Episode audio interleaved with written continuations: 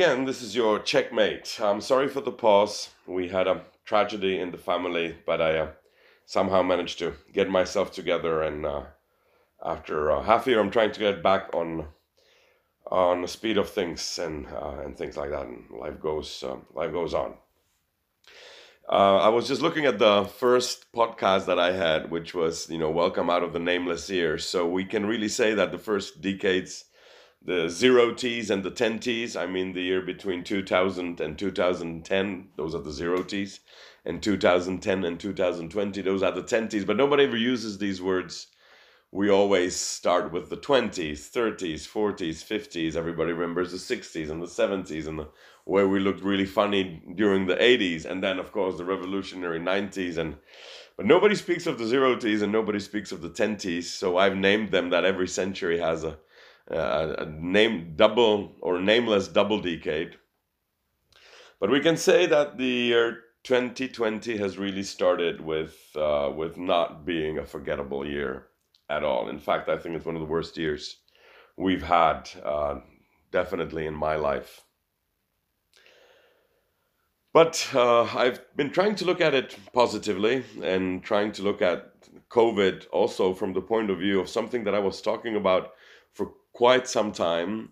Uh, and that's namely the fact that mankind is in the process of leaving the material world and living in a fantasy realm which is also operational. We can call this the internet, we can call it the digital realm. I call it the New Jerusalem because I like the term New Jerusalem because uh, we once used to live in cities, I mean, in, in forest, in nature and then we moved to cities. And that's where we lived today or for the past you know couple of hundred years majority. And then uh, now we are on the process of moving to new jerusalem which i sort of like because it's a, it's a city but it's a new city. And it also sort of yeah it has apocalyptic tone to it both negative and positive. But as far as a city is detached from nature, meaning, of course, we need nature, we need air, and we need input. We, however, no longer dwell in nature. Our habitat, so to speak, is a city um, or at least a village. We are protected, we are shielded from the rhythms of nature, from the whims of nature, and from the chaos of nature. Nature is no longer something that represents an immediate threat to us. Uh, we have city dangers, and uh, and as as far as a city is removed from nature, that's how far the New Jerusalem, a digital realm, will be removed from cities. Of course, we will still live in cities, we will still breathe air, but the focus of our pendulum, I mean, at the, the center of our gravity, our focus, our attention, our our work, our friends, the way we relate to each other, will be more and more in the realm of this new digital Jerusalem. Now, this is something that we've had the, from the beginning uh, of time. We we always imagined a second world. we you need second world uh, which is something that we human beings create. Unlike other animals, it seems that we have the rare uh, skill of creating fictional, non existing, in a way, lifeful, or perhaps this is the work of an ancient character called Trickster, to which I will return uh, hopefully in some of the uh, later podcasts it's it's uh, it's double layered world. You can recall this very easily from horror genre. You can uh, I don't know any any any any any horror genre has these two two realms, and the problem with horrors is that we these two realms cross, and there's a certain gateway from one world to another. But we also believe in two worlds when it comes to uh, mythology. There is the realm and the time of gods and then there is the casual world, so to speak. And we also know this from theology. I mean, every theology automatically presupposes a second layer of existence, um, sort of a very high level advanced in a way, conspiracy theory, believing that you know there's some entity controlling the events and things are not the way um, that they seem to be.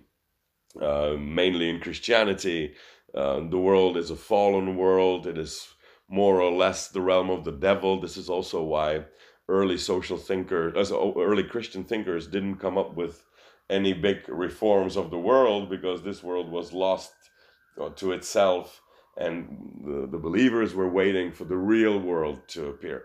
Plato also believed in this. I mean, every theater play that you see is actually a fictional world. You're seeing Romeo and Juliet, and you're seeing as if they are acting a different world. It's a different realm, it's different time. They speak weird language, they behave differently. But we also believe in uh, in the second world um, in, in in terms of science. But I don't want to go into the the topic of two worlds is something again that I will leave for for future future episodes. Most importantly, uh, language is a good example of a non-existing world. I mean, when I say the word cat, cat somehow materializes somewhere, but definitely not in reality. But I can say cat walked across the street or something like that, and you will imagine I will welcome you into a sort of a guided meditation. This is what we do with language. So we've always had this tendency to escape from this world. Uh, every single religion, every single even philosophy is looking for the beyond, for the metaphysics. Uh, even if you go into into into Hinduism or or more Oriental religions, there is this belief that there is a second realm of, of, of energies or, or some forces into which we can and should tune ourselves into. But let me focus uh, on on Christianity because that has been most most significant in the development of our Western culture. There, the great belief was that this world is a stupid world, which is full of evil, and this world will burn, and a new Jerusalem will be made. In this new Jerusalem, uh, it will be heaven-like.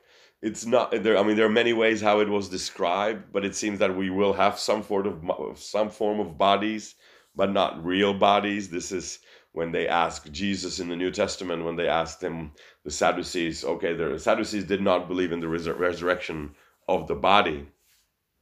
Uh, so they asked jesus uh, a, a, sort of a trick question there is this w- widow who's been married to i don't know how many seven husbands and they've all passed away and then she married completely legally another one, and then he passed away. And the question, of course, was whose wife will she be? All seven, or or or or what? And they tried to, of course, you know, it, it was a trick question. And Jesus answers in an interesting way. If if you if you think about it from the digital perspective, it's like uh, yeah, how to explain a digital avatar to somebody living at the break of a millennium uh, century. Um, uh, 2000 years ago so so this seems like in the in the future in the christian perspective we will have some sort of bodies. There probably will be evil but the evil will not be evil. I mean there has to be some drama. There has to be some things that that are going to be happening there i suppose. Has to be some adventure. So wouldn't it remind one like a, like a very sophisticated computer game in which there is also evil the Nazis that keep attacking from the fortress are evil. They're symbols of evil, but when you shoot them, you don't actually do anything evil because those are not existing entities. These entities only exist within the framework of the game and they're only evil because they are they are made to play that role that evil doesn't really hurt anybody it's a, it's a symbolical uh, evil same evil that you encounter when you listen to a, a, a ghost story or, or just a story.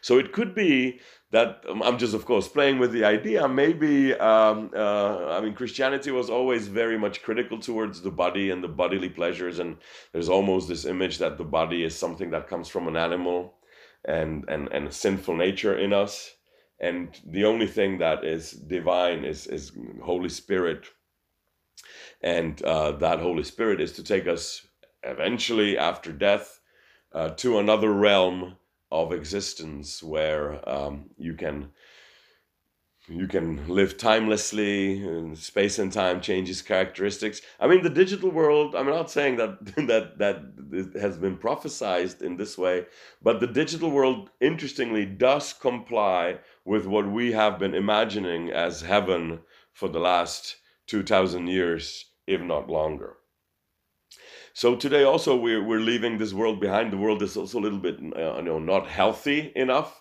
during the covid quarantine, we all knew that the internet is uh, cheaper, more effective, faster, etc. Now we've learned it's also healthier.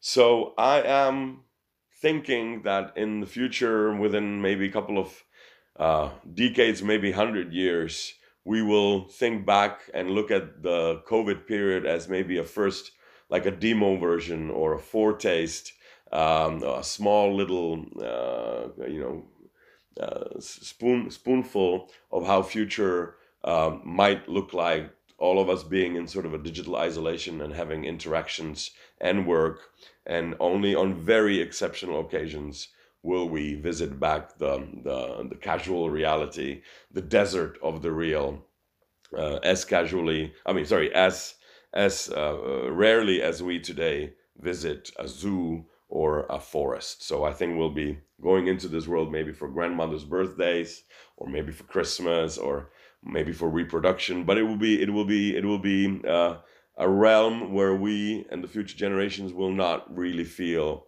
so much at home anymore. A new home will be this new Jerusalem. So let's uh, let's try and make it good. This has been your checkmate.